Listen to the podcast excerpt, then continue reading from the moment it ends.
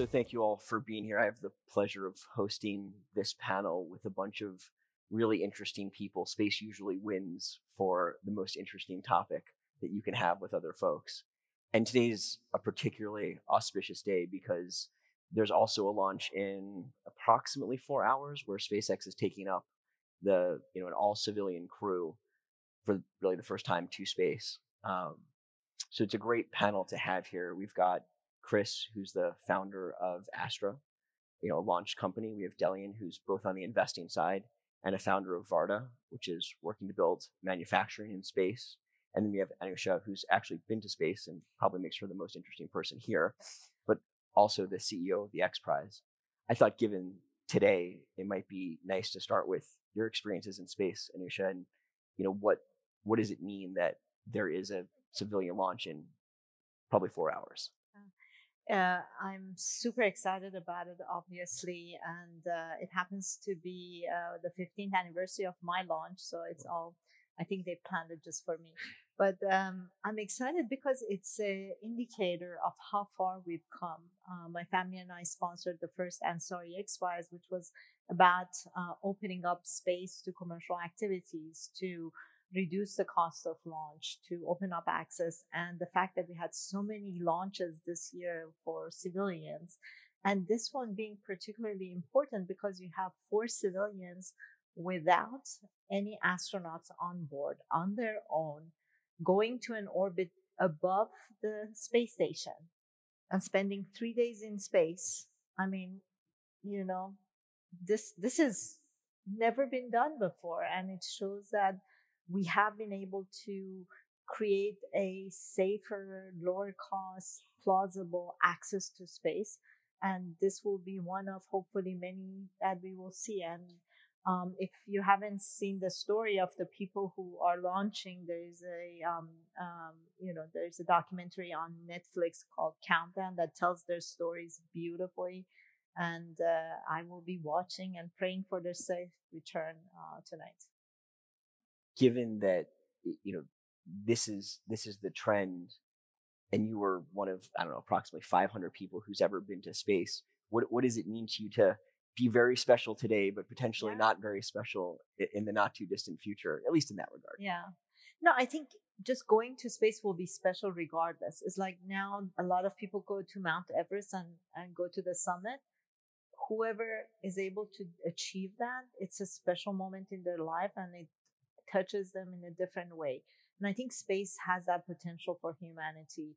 Um, for me, the experience of being space has given me a complete new perspective on what's important in my life. It has given a, given me a global perspective on what's important uh, in in what I can do in my life. Uh, relates to uh, this world, this planet that we call home, and it has sort of triggered um, the fact that we all know we read reports, but when you're in space, you can see it with your own eyes that this beautiful planet, the only place we can call home right now, it's changing and it's not going to be pleasant for us to live on it anymore.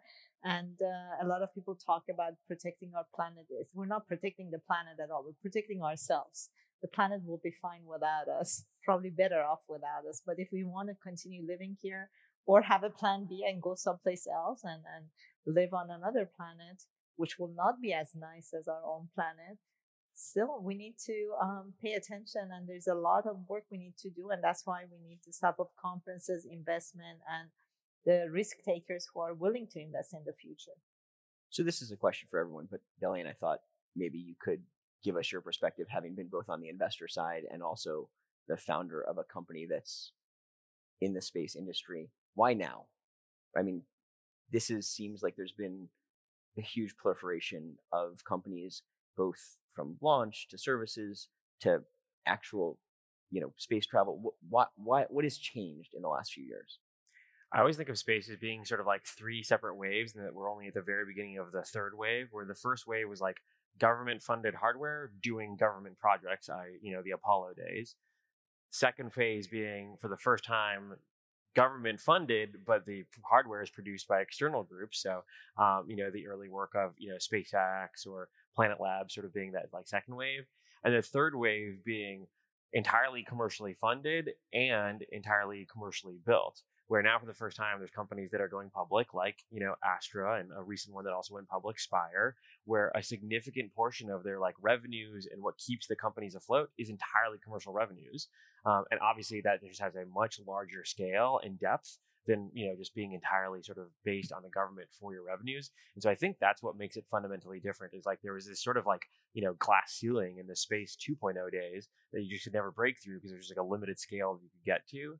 Versus now just the scales that companies can operate at in terms of number of launches, satellites that are going up, the amount of engineers you can afford is just so much greater than anything that we've done in the private industry. And that's what's allowing now for you know space to be safe enough and proliferate enough that you can actually have now individual citizens. And so just as like the you know Falcon 9 like landing the first time was extremely exciting, I'm sure a day like today in another five years is also going to seem extremely boring. Like oh, private civilians going up to space on a three day trip, like you know Grandma did that last week.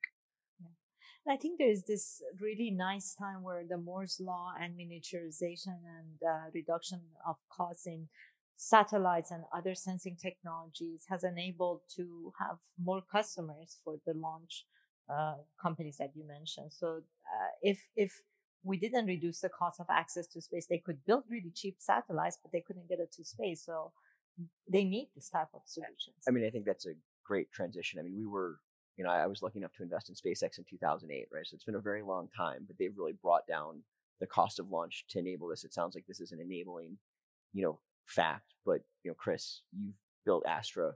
You're really trying to accelerate that trend can you give people a sense of what the launch market looks like today? But I think more interestingly, what is the launch market going to look like in the next five to 10 years?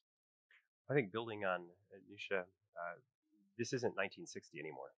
In 1960, when NASA built the Apollo and the, the Mercury, the Gemini programs, this was about 1% to 2% of GDP. NASA had hundreds of thousands of employees. They were hiring everyone who graduated. Uh, this, this was a, a program that uh, was only possible if, if the resources of, of, one of the most uh, wealthy nations on the planet put a, con- a, considerable amount of its wealth to work. Uh, SpaceX has now built uh, Starship. Uh, you know, and you, you, might think SpaceX has raised a lot of capital, but it's nothing compared to two percent of GDP, right? And so I think you know with what Astra is doing, we're building a rocket factory where we can churn out a rocket a day, uh, like a car you know, the, the robots and the automation and the software uh, that exists today has enabled a level of safety, a level of cost efficiency, both in the production and the operation of these systems. Uh, the idea that with a you know, planets constellation, uh, a single employee runs a constellation of hundreds of, of satellites from a from a, you know, a browser. The technology to make this accessible uh, is, as I think, the really big story here. And this year we'll have maybe a dozen pure play space companies go public. Astra might have been the first, but there have been six since. And some of these companies are going you know, public through SPAC mergers or through direct offerings, or, but they're all going to have billions of dollars to uh, help improve life on Earth from space, to help connect the planet, observe the planet, uh, really create you know, space is the ultimate high ground. And now we'll finally have all these entrepreneurs building disruptive technologies to, to provide global context, global new sources of information. Uh, it, it's just it's this will be probably the most significant decade uh, in the history of, of, space. I mean, Delian touched on this, you know, when he mentioned that you know SpaceX landed the Falcon 9. It was really only six years ago, and and so it's become not only passe but expected, right? If the if the rocket doesn't land, people people actually think that there was a there was a huge problem. Eh, so, what are the sorts of things that are going to be passe as we look forward to you know what people are excited by now? Like I remember at the beginning, I, I literally went to every SpaceX launch. If I did that now, I would probably just camp out in Florida and only be at SpaceX launches. Right? There's so so there's so many of them. They're barely events. What are the things that people can look forward to being commonplace in the future? I, I can maybe jump in. Um, one one thing that I try to talk about how the space access to space is opening up new opportunities, comparing it to the internet era. So when companies like Netscape came around, just making it easy and understandable so people can be creative, created an opportunity. No one could predict what would come next, and none of the things we have today, anyone would have predicted it back then. But just opening up and creating a playground was important, and I think that's what we're doing.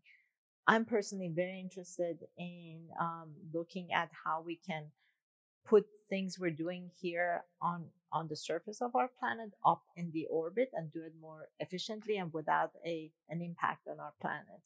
Um, I think there will be opportunities for manufacturing things in space.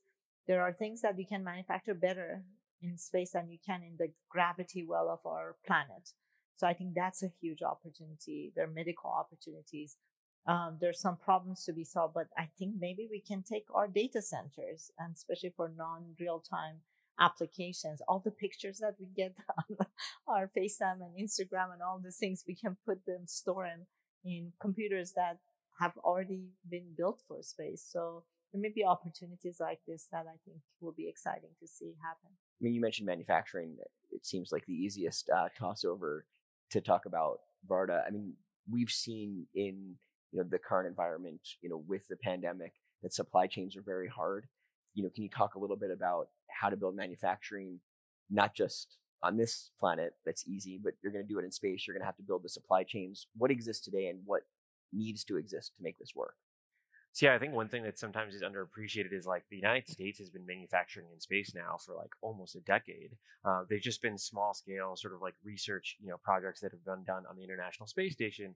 But the reason that they've sort of never gotten much larger than that comes back to supply chains where you know if you're a commercial company relying on a research station that has a lot of you know safety security protocol etc can be difficult to rely on when you need products on a regular basis. And so that was sort of the you know let's say intuition or thesis that we had around varda which was we're not going to try and do fundamentally you know new science that's what the you know international space station is for. We're just going to take that work and scale it up in a way where now commercial customers are going to be comfortable with us being a part of their supply chain because ideally you know chris prints a rocket every day we you know buy a launch on that rocket you know send whatever good it is whether it's you know fiber optic semiconductors pharmaceuticals bring them back down to our customers down here on earth i think the following day and that sort of relates my answer to your original question which was i think the thing that will become much more normalized over the next five to ten years is people's lives outside of just the space community being touched by space. Like right now, it's really special if you get to be like a you know Planet Lab satellite operator operating 100 satellites.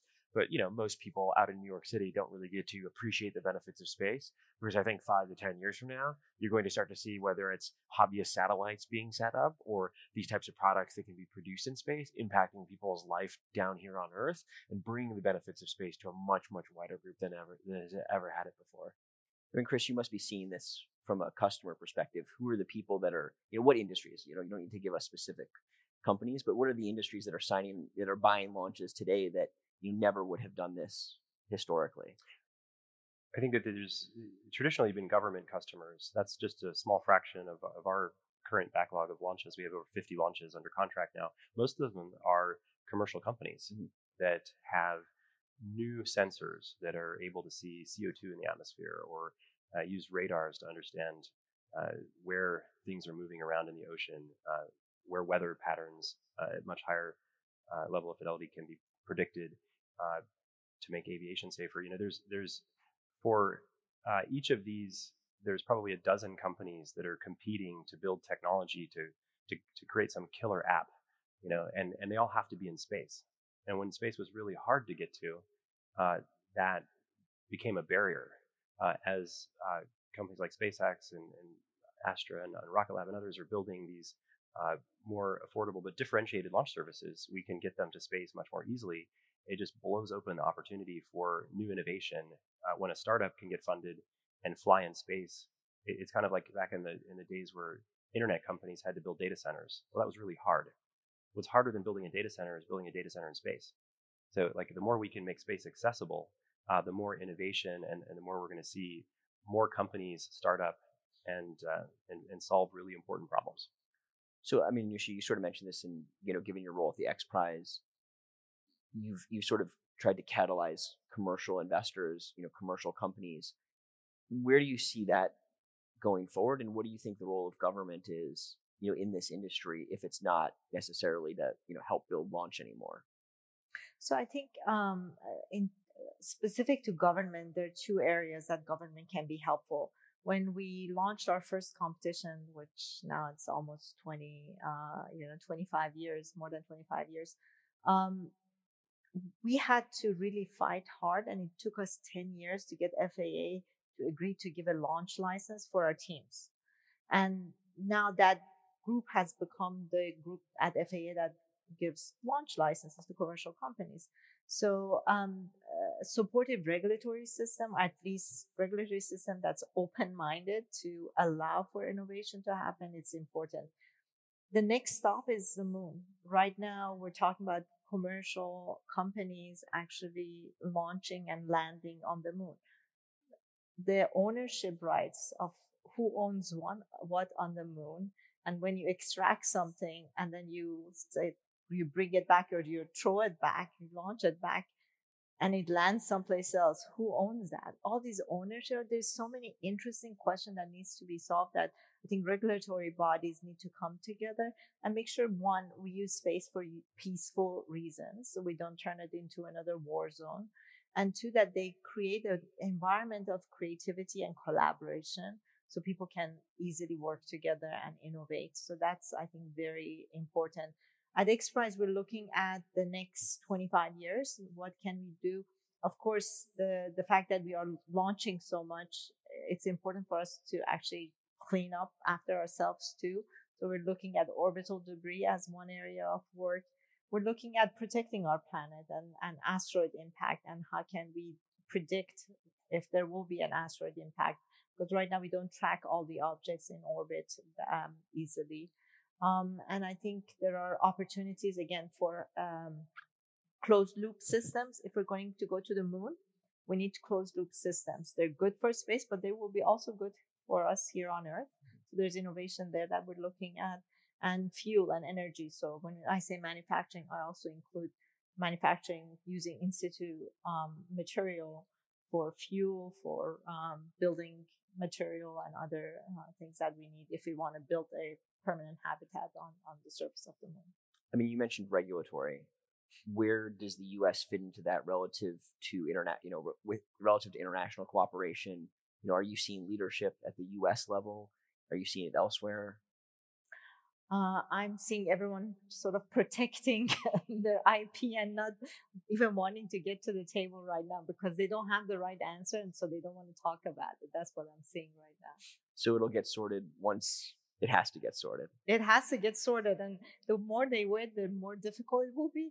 And maybe it's a good thing because people will go there and they will make up their own rules. So then they have to catch up. that has certainly happened throughout history. Yes, yes.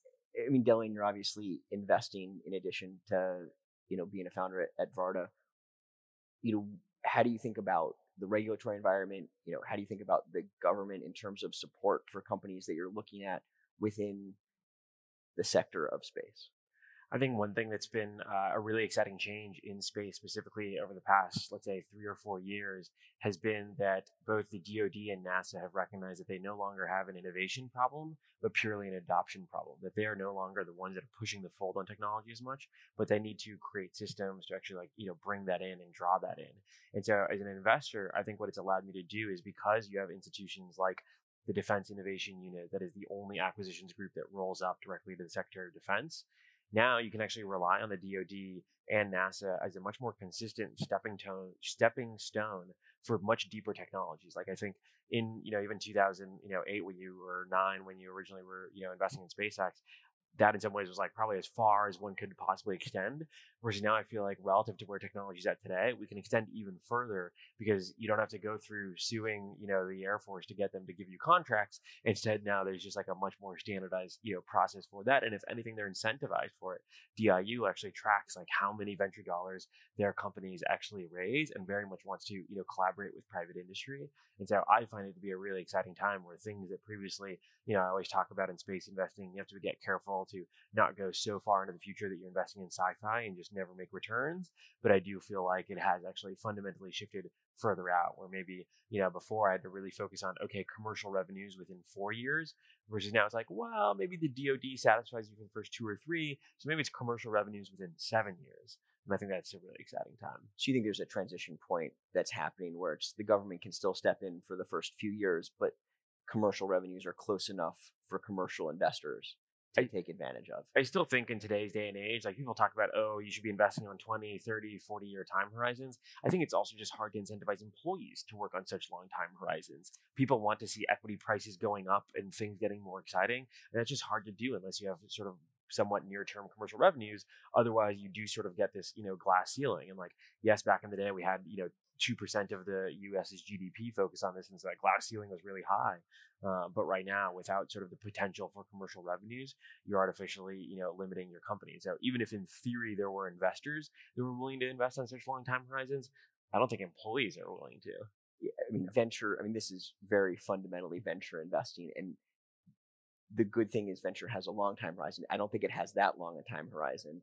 And you have this weird dynamic that venture time horizons are actually longer than human time horizons in many respects. So you, you need these things to line up to, to make the incentives work. I think, I think building on Delian's earlier phases here, uh, when the phase was the government was paying for things, that's what led to the aerospace industry, where you have cost plus contracts. You can only have so much growth if your revenue is cost plus 10%.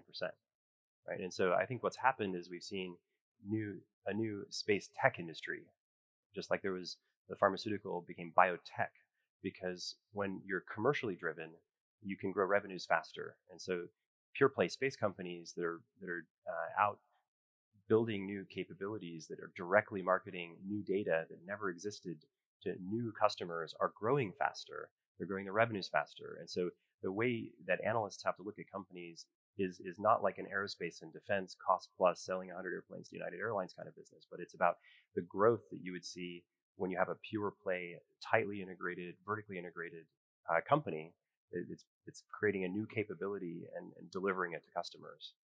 I think it's we've entered the space tech era this year. right? Where it's it's now actually businesses, right? We, Pure play. that sell products, not like Right. sell and like you know our contractors. That's what I love about you know the DIU or amongst many of these various groups, AFRL, SpaceWERX, etc., that are now interested in no longer just providing contracts to commercial companies and trying to convince them to like follow our spec, but instead they're saying, oh, you've got a product that's already on the market, let me go utilize that product. So I'm sure when certain DoD groups are coming to Chris and saying, I would like a rocket launch, they're not saying, oh, I need the rocket's paint to be this color and for the engines to work like this, etc. They're just saying, oh, great, you have a certain number of kilograms you can get me to orbit. This is how much you're going to charge me. Great, this is now a product that I can purchase rather than a contract that I'm trying to put together. I guarantee NASA's not telling Elon how to build rockets. I, I I am pretty certain that they have a spec sheet that they very much dislike deviating from. Uh, I- mean, there's been a lot of talk about all these mega constellations. I mean, SpaceX is obviously the furthest along in terms of launching and providing services. You, you know, Chris, how is that playing out from a launch perspective? You know, where where are you sort of seeing the innovation in these constellations? Because I mean, you mentioned Planet also. I mean, I think Planet and SpaceX represent 99% of the satellites in orbit Today, today. Uh, SpaceX may just continue to try to keep that number going. yeah, I I think that there's probably half a dozen mega constellations that are either uh, being deployed now or about to be deployed, and there are companies like Amazon, that, you know, that have designs around you know multi-thousand satellite constellations. The difference is instead of uh, a space-based capability being a billion-dollar satellite developed over 10 years by an aerospace and defense company, uh, you're having high-tech startups use the technology that's in your smartphone, and by the way, it's way better and the satellites are flying lower, which means you're inside the Earth's you know magnetosphere, so you don't have to worry about radiation. And you're also refreshing the satellites. You know, even with Starlink, they're replacing the satellites with uh, new satellites that have in-space laser links. So the the kinds of technology refresh cycles, like in Moore's law and in the consumer electronics industry, is now applying to space, and that wasn't true even just a few years ago. And so the, the rate of innovation in these mega constellations uh, is going to eclipse anything we've ever seen before. And it, you know, as cars become uh, you know, covered in cameras and, and drive themselves, they're going to need software updates. They're going to need to take the data that they're collecting and bring it back up to the cloud. There, there will be uh, incredible uh, revolution in how we think about uh, space as, as being intertwined in what we do here on Earth. these same trends are entirely what enable Varda as well, where it's, you know, people talk about, oh, space manufacturing is finally viable because of decreasing launch costs. And it's like, yes, that's a portion of it. But in some ways, an even bigger portion is the fact that, like, a decade ago, we would have had to build our entire spacecraft from the ground up entirely from scratch. Would have been a multi billion dollar project. Instead, today, I can focus on what we're particularly good at, which is making those products in space and then bringing them down. But for everything from the flight computer to the solar panel to the in space propulsion, all that stuff has numerous commercial providers, all of whom are increasing their capabilities, decreasing their costs every single year. And that's a lot of the like sort of cost curves and capability increases that are actually allowing something like Varda to exist today. In some ways, even more so than like the Falcon 9 become reusable. That's the cherry on top. But like the fact that we can, you know, close a deal with Rocket Lab to purchase their Photon platform, which is their in-house satellite platform, rather than develop it ourselves, is the only reason why something like Varda is capable to be done today. I mean, we're seeing a lot of kind of stack development that you know started in software, has moved into hardware, has now you know moved into the hardware of space. You, you talked a little bit about in trying to invest in you know science, not science fiction. How, how can people draw the line as investors for the things that are you know actually possible today versus maybe one day? I think these things are actually like simple or logical analyses in the space industry, especially as I've gotten deeper into it. I think people think of space as like this very broad, you know, hand wavy, how do I actually understand it? But if you actually dive into it, the number of like CEOs or founders that have raised north of, let's say, $10 million is actually probably on the order of like, I would guess 20. Like there isn't a space industry. There's just, there's 20 people. And so if you can solve a problem for one of those 20 people in the next four years, then you have a viable company that's not sci fi. And if you do not, then it's sci fi because who's going to be your customer? And that's especially true if you're selling into space. Now, if you're selling into like more broad groups like kind of Varda is, where it's like our customers aren't actually other space companies, it's a little different. But a lot of times I get a pitch on space thing, they're like, yes, we're going to sell to other space companies. And I'm like, great, which one? They're like, some future hypothetical one. I'm like, okay. So in order for me to believe in your company, I also need to believe in a hypothetical other company that hasn't been started yet, doesn't exist, and nobody is working on to work in order for you to have a customer. That's, I think, the simple delineation. If Chris or the other 19 CEOs aren't going to buy your stuff, there's probably nobody that will. Right. I sort of refer to that as startup squared. It's like you need the startup to work, and then you need this other startup to work, and you're not really sure the likelihood of, of at the very least the second one. I mean, Chris, you've kind of gone through the whole capital formation cycle in this industry. How has that conversation with investors evolved over the last? When did you start, Astra? How long? We started in 2016, so, so we're so, not yet five years old. Okay, so I mean, I feel like that's a lifetime right now. Uh, so it's like the equivalent of 25 years. How has the conversation changed during that period? Yeah, I think that if you go back five years, we were still in the in the, the pioneer and the hobbyist phase, if you will. Uh, so you look at Anousheh, you look at what Richard uh, Branson and, and, Jeff Bezos just did. They're pioneers. It's it's like the Charles Lindberghs and the Amelia Earharts of the space generation. And so uh, tonight, uh, when the SpaceX launch happens, we're going to go from being pioneers to being passengers. And, and I think that's a huge evolution. Uh, and going from the hobbyist to the entrepreneur phase uh, is a huge evolution. So so now we see entrepreneurs going and, and there are space funds, there are space ETFs, uh, there are there are business models, uh, there are companies, there are many companies going public in this space. So we've now reached, a, you know, we've reached a point in history where space is mainstream, and it, you know, we've got analysts saying it's going to be a one two trillion dollar industry with double digit growth over the next decade. That's a real business, and, and so it's not hobbyists anymore.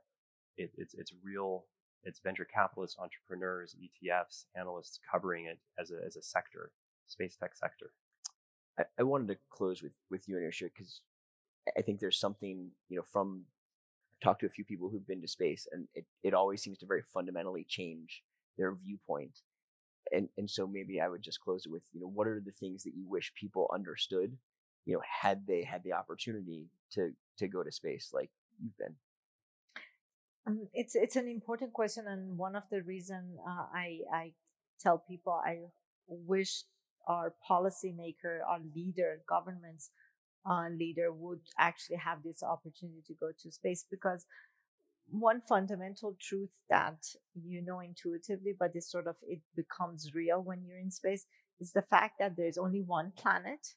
That those maps that you see in geography um, books that has these lines drawn, there is nothing separating us. If the pandemic taught us one thing, is that you cannot contain anything, any particular part of the world. So problems spread and good things spread too.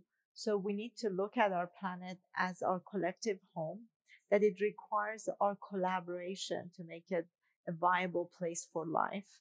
And it requires us to um, live in peace and harmony and, and in a sustainable manner with the environment we live in. We do that in our own homes, but we think that our home protects us from everything else, and that's not true. So when we re- this is a realization I had in space, and, and I really hoped I had a way to convey it so it becomes part of the decision making for everyone in every business, in everything you do in life, and everything you do on a daily basis, because that's what it takes to make this planet a place for all of us to have children, to raise our children and their grandchildren, and um, be very happy and hopeful uh, about the future that we are going to have. Well, hopefully, more people get that experience. And I want to thank all of you for having this conversation. Thank you. Thank you.